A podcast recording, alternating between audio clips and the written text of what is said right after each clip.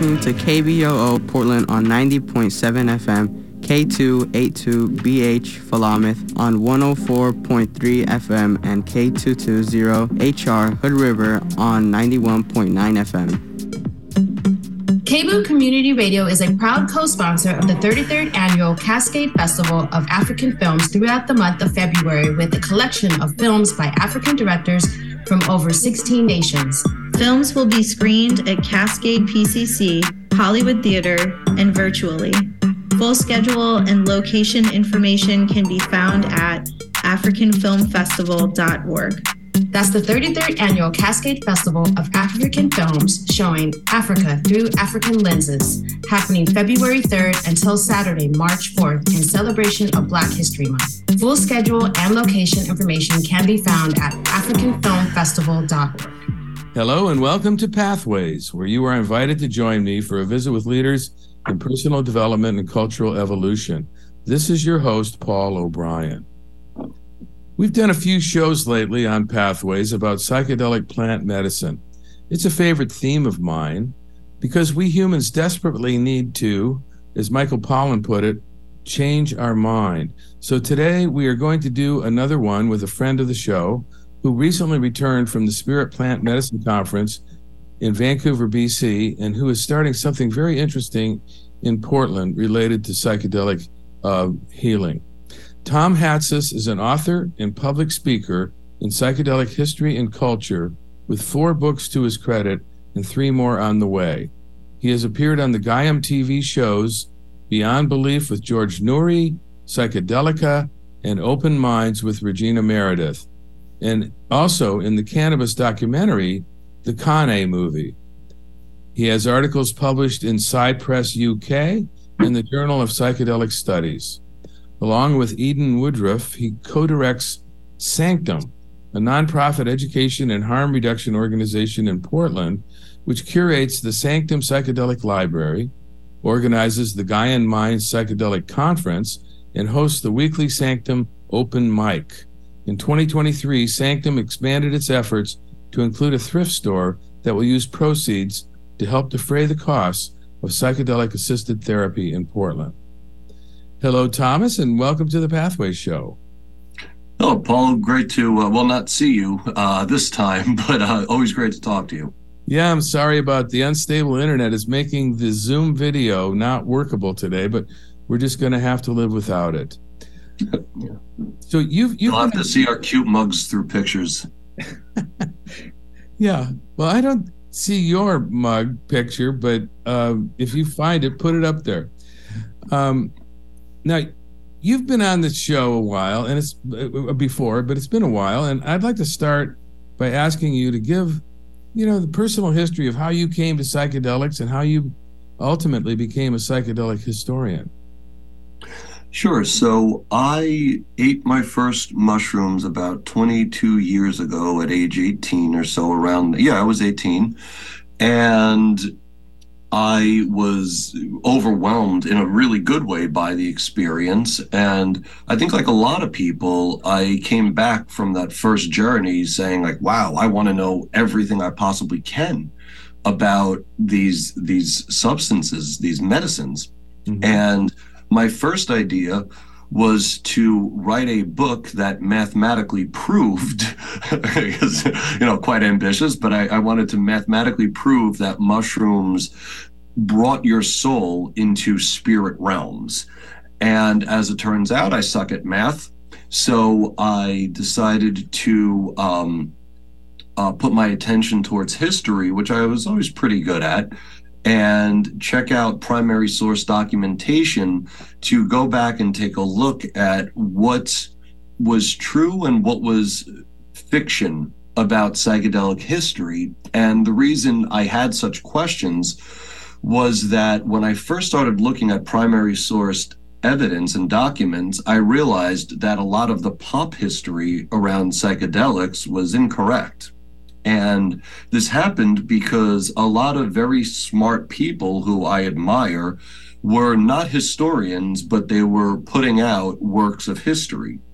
So you and I had talked earlier about Albert Hofmann would be a perfect example of somebody who's a brilliant chemist, and we obviously we owe so much of the psychedelic renaissance to him but he was a much better chemist than he was a historian. And he sort of put out, and later on, people repeated ideas that were not historically true, but they became so embedded in the psychedelic culture that when somebody like me comes along and says, "Oh, by the way, this isn't actually accurate," um, you know, I get a lot of hate mail for that.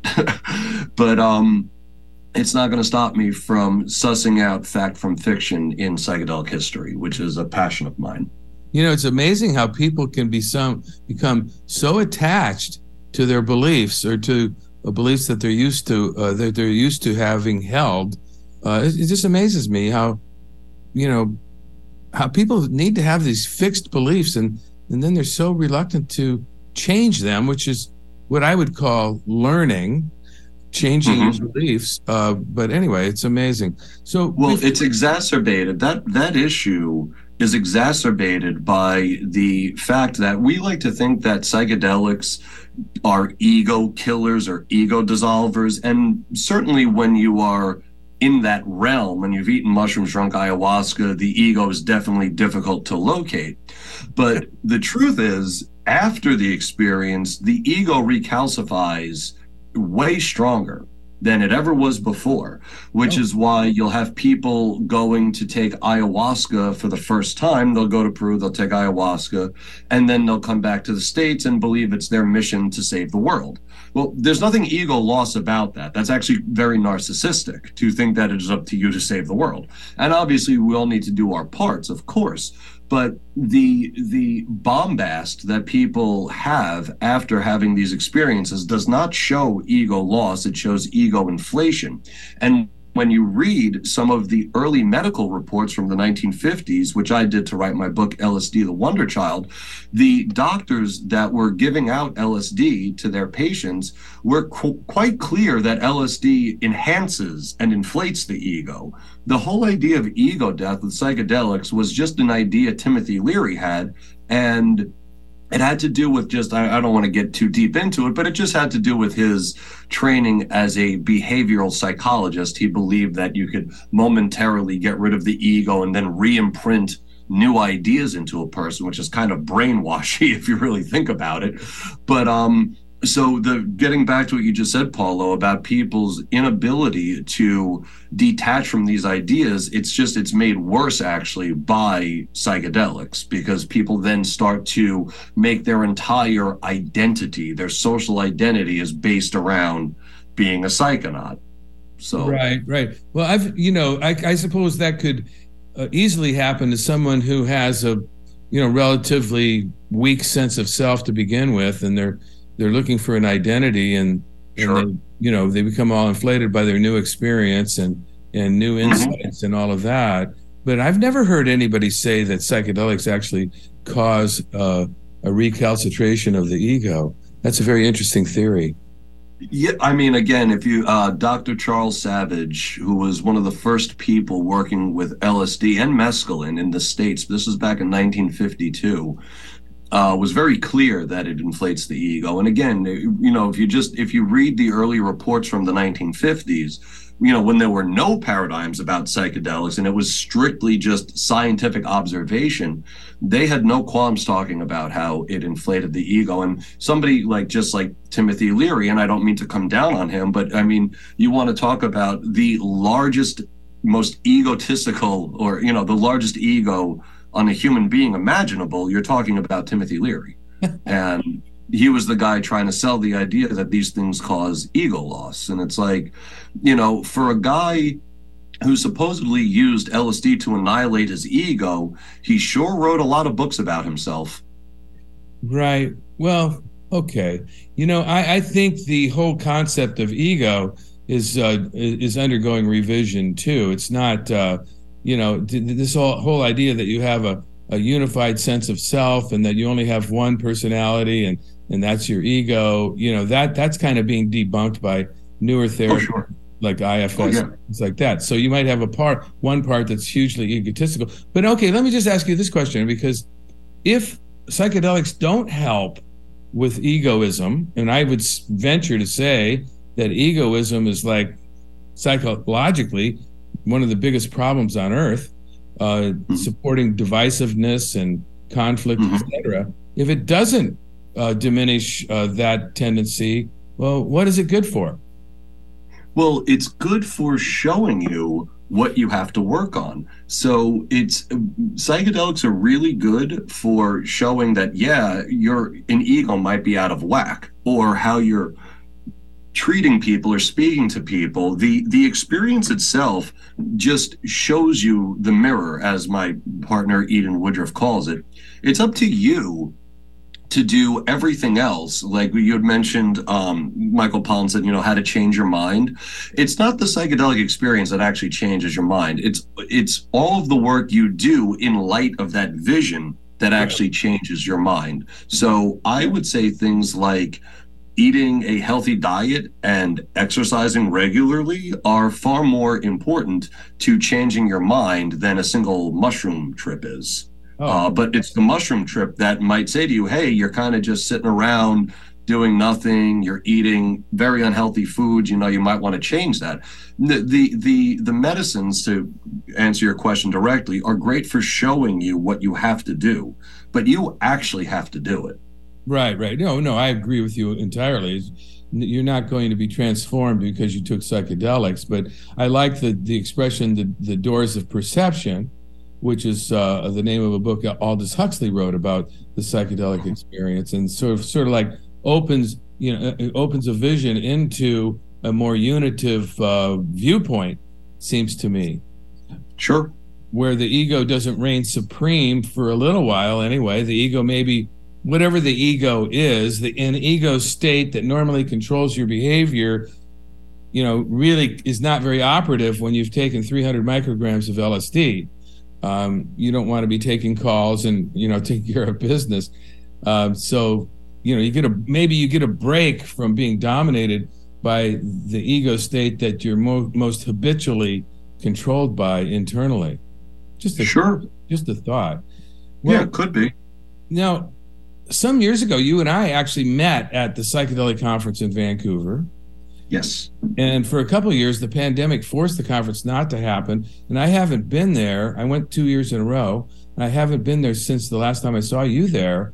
Um, but it occurred, it came back again this year. What was it like, Thomas?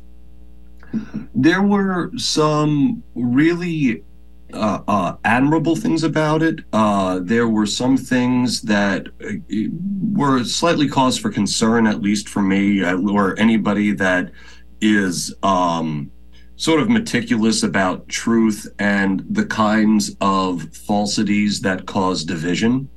Um, so there was a little of that there, and um, but I I tried um, ibogaine for the first time, which was really, I mean, it, not a, a full on flood dose, but uh, still an active dose.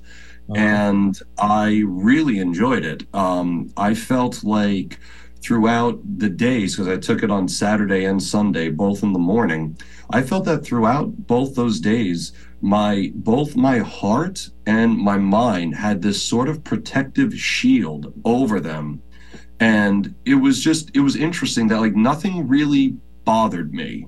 Like, you know, the the person who cut us off on the way to the conference from the hotel, normally I'd be like, oh, this jerk. But I was like, yeah, you know, whatever. You know, like it was it was just it was interesting. I've never like my heart and my mind felt like they were at perfect rest and also um perfect stimulus or a, a perfect like i don't know how to explain it like they were it, I, I don't know how to explain it. It's a it's a truly remarkable medicine. I just I felt very chill, but I could rise to action at the drop of a hat. You know what I mean? Like that's what it kind of felt like. I've never done ibogaine, but I did iboga, the root, um, uh, a couple times in Costa Rica a few years ago, and I have to agree with you. It is the most amazing, powerful medicine. Um, it really kind of delivers uh, um, a soul connecting experience. Uh, yeah, and the way I, I felt about it. Yeah, you're. You know what it is. You you literally you feel your soul like the way like a banana feels the inside of a banana peel i guess for lack of a better way but not the bananas feel yeah, maybe they can but that's i i agree with you paul like i felt the presence of my soul all day long. Right yeah. Oh, that's awesome. I've never heard, I don't know about doing it during the day and actually going about your business. Is that what you did or were you? That's what I did. I did it in more. And it wasn't, uh, again, it wasn't a, a, strong dose. I mean, it was an active dose. I was definitely feeling it, you know, so it was more than a microdose, but right. it wasn't so overwhelming. Um, I will say, though, that on the Saturday night, you know, after the conference, everything, a bunch of us got together to smoke a joint.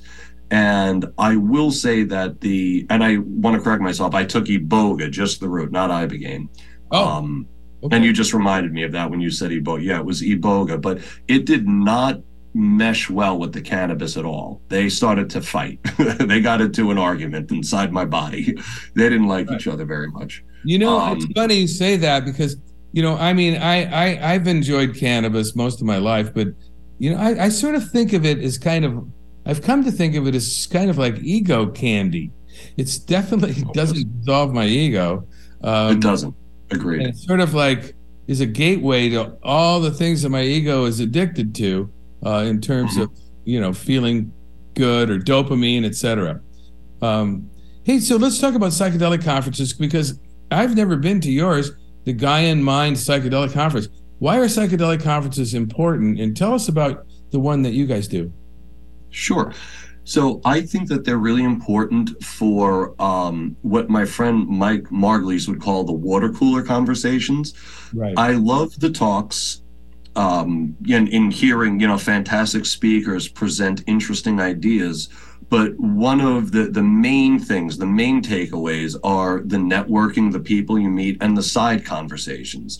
Like so when you know as as you stated uh spirit plant medicine conference had been done uh virtually over zoom.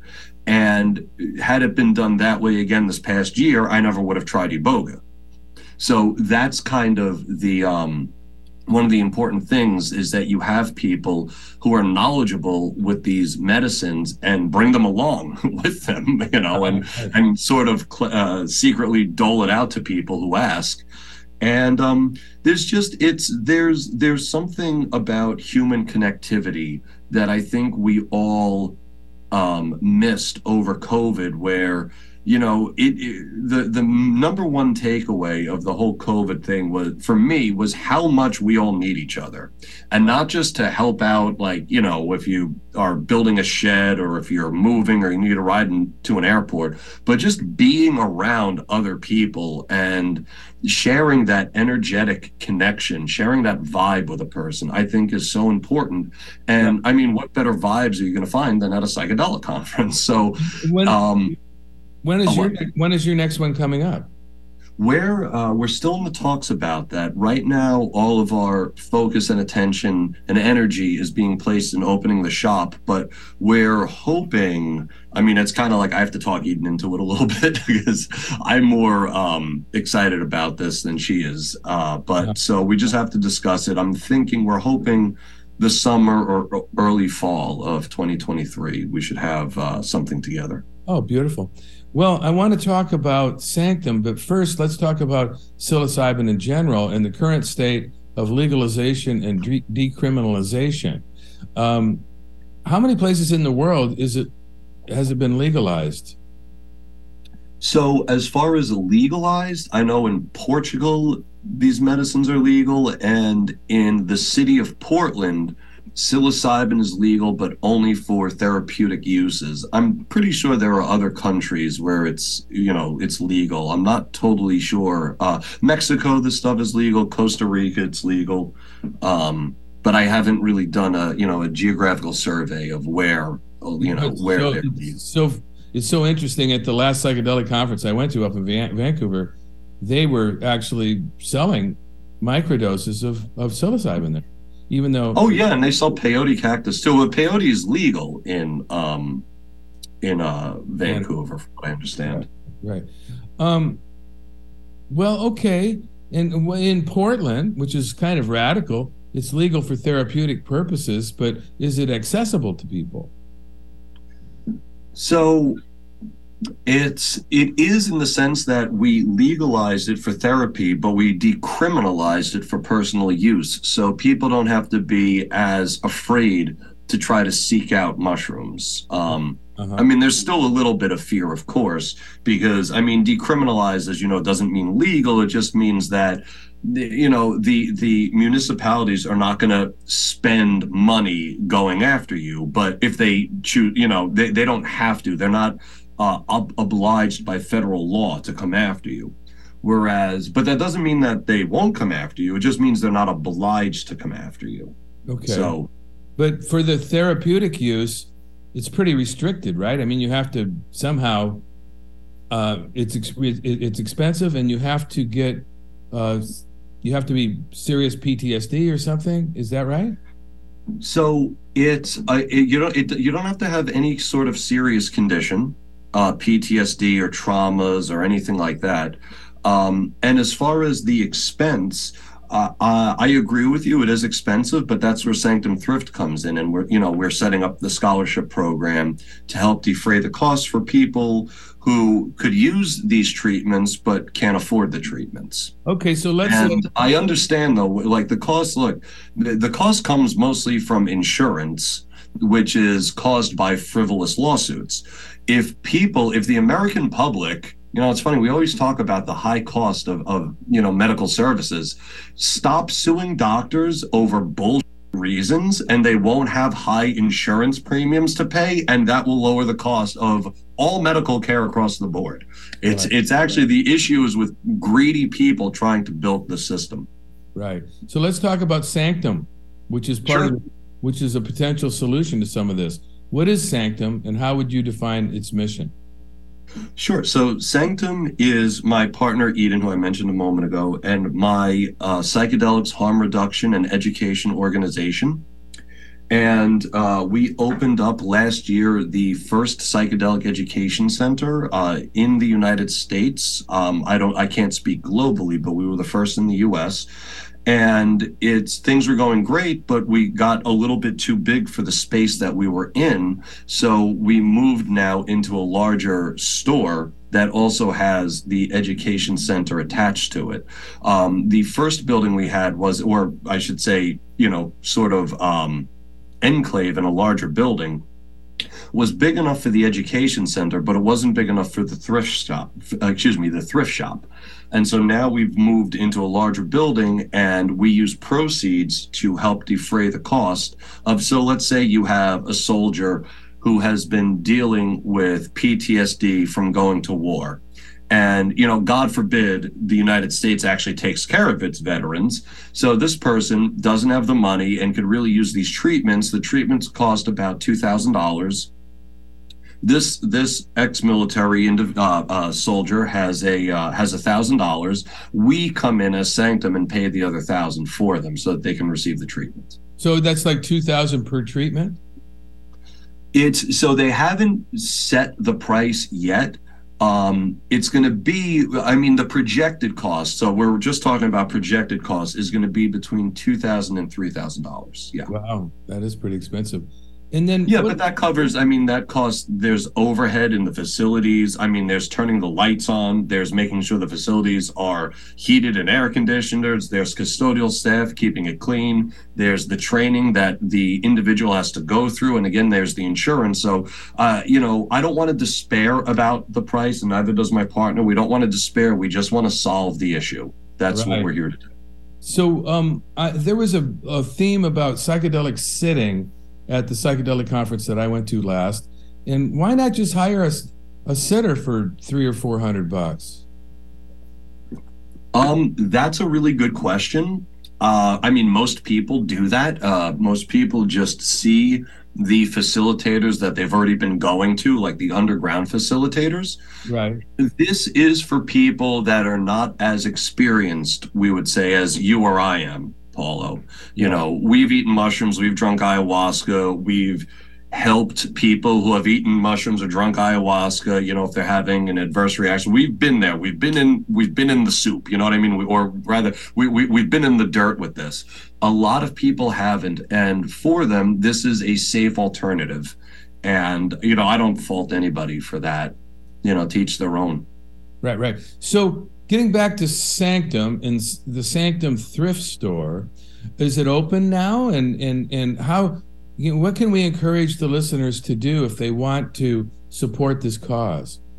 Sure, that's a great question. So we should be open by the second week of February. We're finishing up the renovations now, uh, which is a lot of painting, but um, we should be open by the second week of February. And what we could use, the best thing that we could use uh, right now are donated items, being uh, clothing, tchotchkes, and houseware Okay. um, anything like that. Um, we could so if you're uh, if you have stuff and you want to bring it to Sanctum, the address is four zero three three Southeast Milwaukie Ave.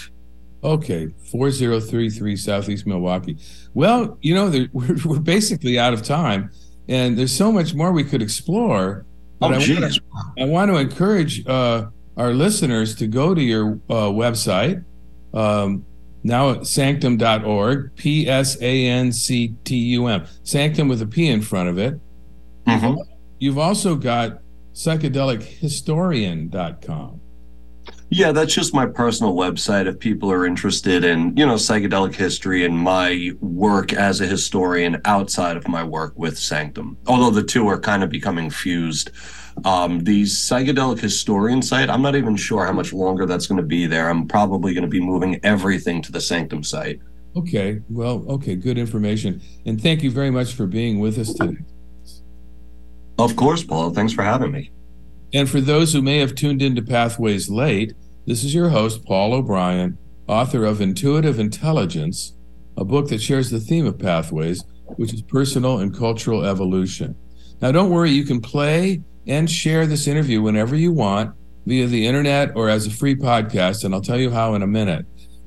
Today, we've been visiting with Thomas Hatsis, author of books on psychedelic history and co director of Sanctum, a nonprofit education and harm reduction organization who has now opened a thrift store to support the cause. And I want to say thank you to all of our listeners for tuning into Pathways, which is broadcast and streamed on the internet at www.kboo.fm every Sunday morning by Donald Altman or myself at 8:30 USA Pacific Time. And even better, podcasts of today's show, which you can listen to and forward to others, are available for free at divination.com. That's spelled D I V I nation.com, as well as via iTunes and other free podcast servers. This is Paul O'Brien reminding you to tell your friends about Pathways Radio and podcasts. And thanks again to Thomas Hatsis and to all of you listeners for tuning in and being a part of the Pathways conversation.